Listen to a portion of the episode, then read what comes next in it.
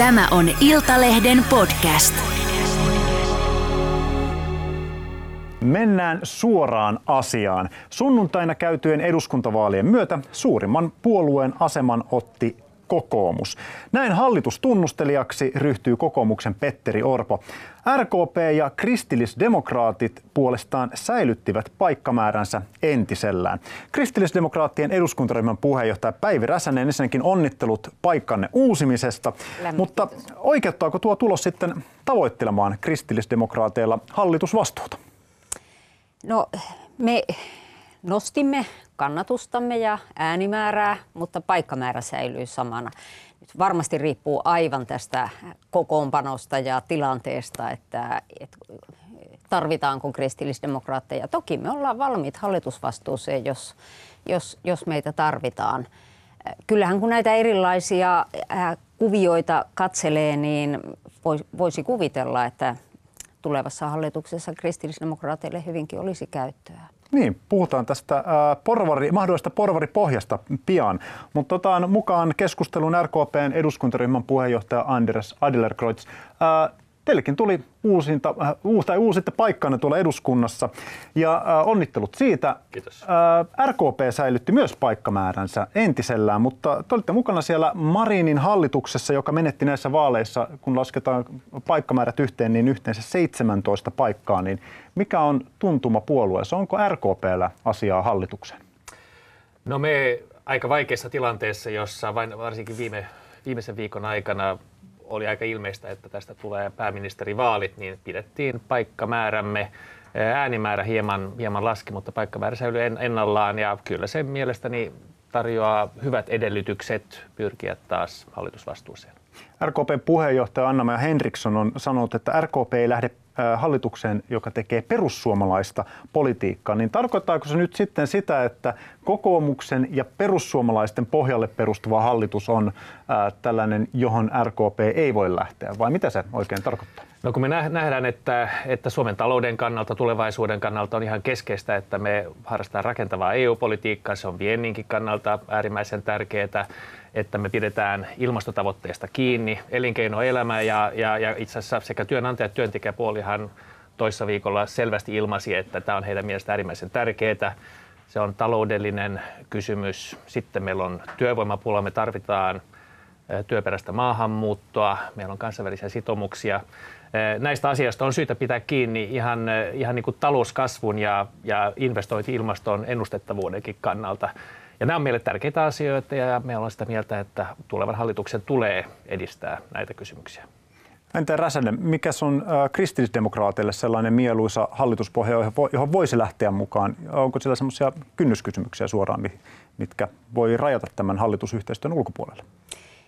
Kynnyskysymyksiä emme ole vielä määritelleet, mutta kyllähän meille on joitakin erittäin tärkeitä asioita. Et tietysti ihan kärjessä tämä taloustilanne, että velkaantuminen täytyy saada, saada kuriin ja, ja siinä mielessä täytyy saada uskottava talousohjelma hallitukselle. Sitten me eletään monenlaisten kriisien keskellä edelleen, esimerkiksi terveydenhuollon kriisi. Meillä on aivan massiivinen hoitajapula pahenemassa jotta suomalaisten terveydenhoito, vanhushoito, van, vanhustenhoito voidaan turvata kunniallisesti ja ihmisarvoisesti, niin siihen tarvitaan ehdottomasti ratkaisut. Niitä me yritettiin ajaa koko viime oppositiokauden ajan, mutta hallitus ei niihin, niihin tarttunut. Sitten meillä on maatalouden kriisi. Siihen tarvitaan ratkaisuja. Eli on, on tällaisia asioita, joissa haluamme nähdä aivan konkreettisia ratkaisuja, jotta voimme hallitukseen osallistua. Muutenhan olisi aika epäuskottavaa, koska olemme niitä olleet ajamassa niin vahvasti Kyllä, kyllä. Oppositiokauden aikana. Tässä, tässä oli paljon tämmöisiä kriisejä, joihin tarvitaan ratkaisuja ja isoimpana varmasti tämä terveydenhuollon huollon, ä, tilanne. Ä, onko se mahdollista, koska tässä vaalien alla puhuttiin paljon tästä suuresta sopeuttamistarpeesta, useiden miljardien sopeuttamistarve, puhuttiin tästä 6 plus 3 miljardia kahdella vaalikaudella, niin miten se on yhdistettävissä nyt sitten tähän terveydenhuollon kriisin ratkaisemiseen, kun tiedetään kuitenkin, että meidän väestörakenne on sellainen, että terveydenhuollon kustannukset väistämättä nousevat? No, monet puolueethan on paaluttanut niin kuin toisaalta sen sopeutustarpeen, joka uskon, että meillä on kaikilla se yhteinen näkemys siitä, että se 9 miljardia kahden kauden aikana, että se on ehdoton tavoite, mutta ne keinot on tietenkin sitten toinen asia. Useimmat ovat sanoneet, että koulutuksesta ei saa leikkaa, leikata. On varmaan aika yhteinen näkemys siitä, että terveydenhuollon kriisi on, on niin kuin äärimmäisen akuutti. Me ollaan sitouduttu TKI-panostusten lisäämiseen. Eh, Tämä kun vielä tämän yhdistää tähän, tähän ison, ison kuvan, niin, niin kyllähän näistä neuvotteluista tulee äärimmäisen hankalat ja, ja, ja kyllä varmaan aika monen puolueen pitää arvioida niin kuin uudelleen näitä, näitä omia, omia reunaehtojaan, että, että ei, ei tule helpporasti. Mikä on Räsäsen arvio tästä no, tilanteesta? Siis on ihan selvää, että terveyspalveluista ei voi leikata, että päinvastoin niitä täytyy vahvistaa vanhusten hoidosta, vaikkapa kotipalveluista, ympärivuorokautisista palveluista ei voi leikata, niitä täytyy vahvistaa.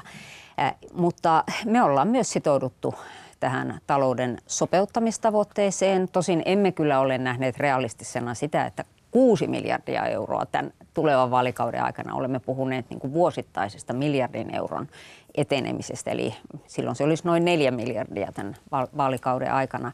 Mutta se on täysin mahdollista tehdä vaikka terveydenhuollon kriisi ratkaistaisiinkin. Ja me ollaan aika kokeneita vaihtoehtobudjetin tekijöitä. ollaan tehty ihan uskottavia vaihtoehtobudjetteja, joihin on aina sisältynyt tämä terveydenhuollon tilanteen korjaaminen. No onko tilanne tosiaan se, että lähtee sinne säätytalolle ketkä tahansa, niin aika paljon joudutaan pakittelemaan sitten näistä, näistä puheista, mitä ennen vaaleja oli? No, ee, sen varmaan lopputulos kertoo, että, että, että, että missä määrin, mutta, mutta onhan se aina niin, että hallitusohjelma on, on, on kuitenkin usean puolueen näkemyksen, näkemysten synteesi ja jonkinlainen kompromissi. Ja kun puhutaan tästä talouden isosta kuvasta, niin, niin 9 miljardin sopeutus koostuu se sitten niin kuin missä suhteessa tahansa menoleikkauksista ja, ja, ja muista, niin, niin se on vaikeasti yhteensovitettavissa näihin, näihin ennen vaalia tota, julkaistuihin ikään kuin, ikään kuin ennakkoehtoihin. Että, että kyllä tässä tulee varmaan haastetta ja uudelleenarviointia, siitä ei pääse varmaan pois. Tähän ohjelmaformaattiin kuuluu nopeita väittämiä, joihin pyydän nope- lyhyttä kyllä tai ei vastausta. Katsotaan, saadaanko yhden sanan vastaukset tällä kertaa. Ensimmäinen väittämä on, että Suomessa on enemmistöhallitus juhannukseen mennessä. Kyllä. Kyllä. Puolueesi istuu tuossa hallituksessa. Kyllä. Kyllä. Mieluummin sinipuna-hallitus kuin porvarihallitus. Pidän sitä todennäköisempänä vaihtoehtona kyllä. Ei. Ja alkavalla hallituskaudella tullaan leikkaamaan sosiaali- ja terveydenhuollon palveluista. Sitä ei voi sulkea pois. Ei. No niin, tuota, uskoa on siis siihen teillä molemmilla, että juhannukseen mennessä meillä on hallitus. Se on hyvä tietää, koska toimittajienkin pitää päästä kesälomalle. Ja uskotte, että puolueenne istuu tuolla hallituksessa. No nyt tilanne on siis se. Keskusta on kutakuinkin ollut sitä mieltä, että heillä ei ole asiaa hallitukseen. Ää, juuri äsken, ja tai saattaa olla vielä paraikaa käynnissä, ää, pääministeri Sanna Marinin tiedotustilaisuus, jossa hän totesi, että hän ei jatka enää SDPn puheenjohtajana, eikä tule tavoittelemaan sitten, mikäli SDP olisi hallituksessa, niin ministerin, toden, ei pitänyt todennäköisenä, että hän ottaisi ministerin salkkua. Eli hän on väistymässä puolueen johdosta ja tekemässä muille tilaa siinä puolueessa. No seuraavaksi tilanne on se, että kokoomuksen Petteri Orpo lähettää sitten eduskuntaryhmille tukun kysymyksiä, joihin eduskuntaryhmät vastaavat. Ja näiden vastausten pohjalta Orpo ja kokoomus kutsuvat tietyt puolueet sinne säätytalolle varsinaisiin hallitusneuvotteluihin. Niin mitä, mitä näette, mikä hallituspohja sinne lähtee mahdollisesti neuvottelemaan? Anderkreutz totesit, että mieluummin se sinipuna kuin porvaripohja. No siis to, totesin, että pidän sitä ehkä nämä konstellaatio huomannut huomioon ottaen ehkä, ehkä todennäköisimpänä. Hmm.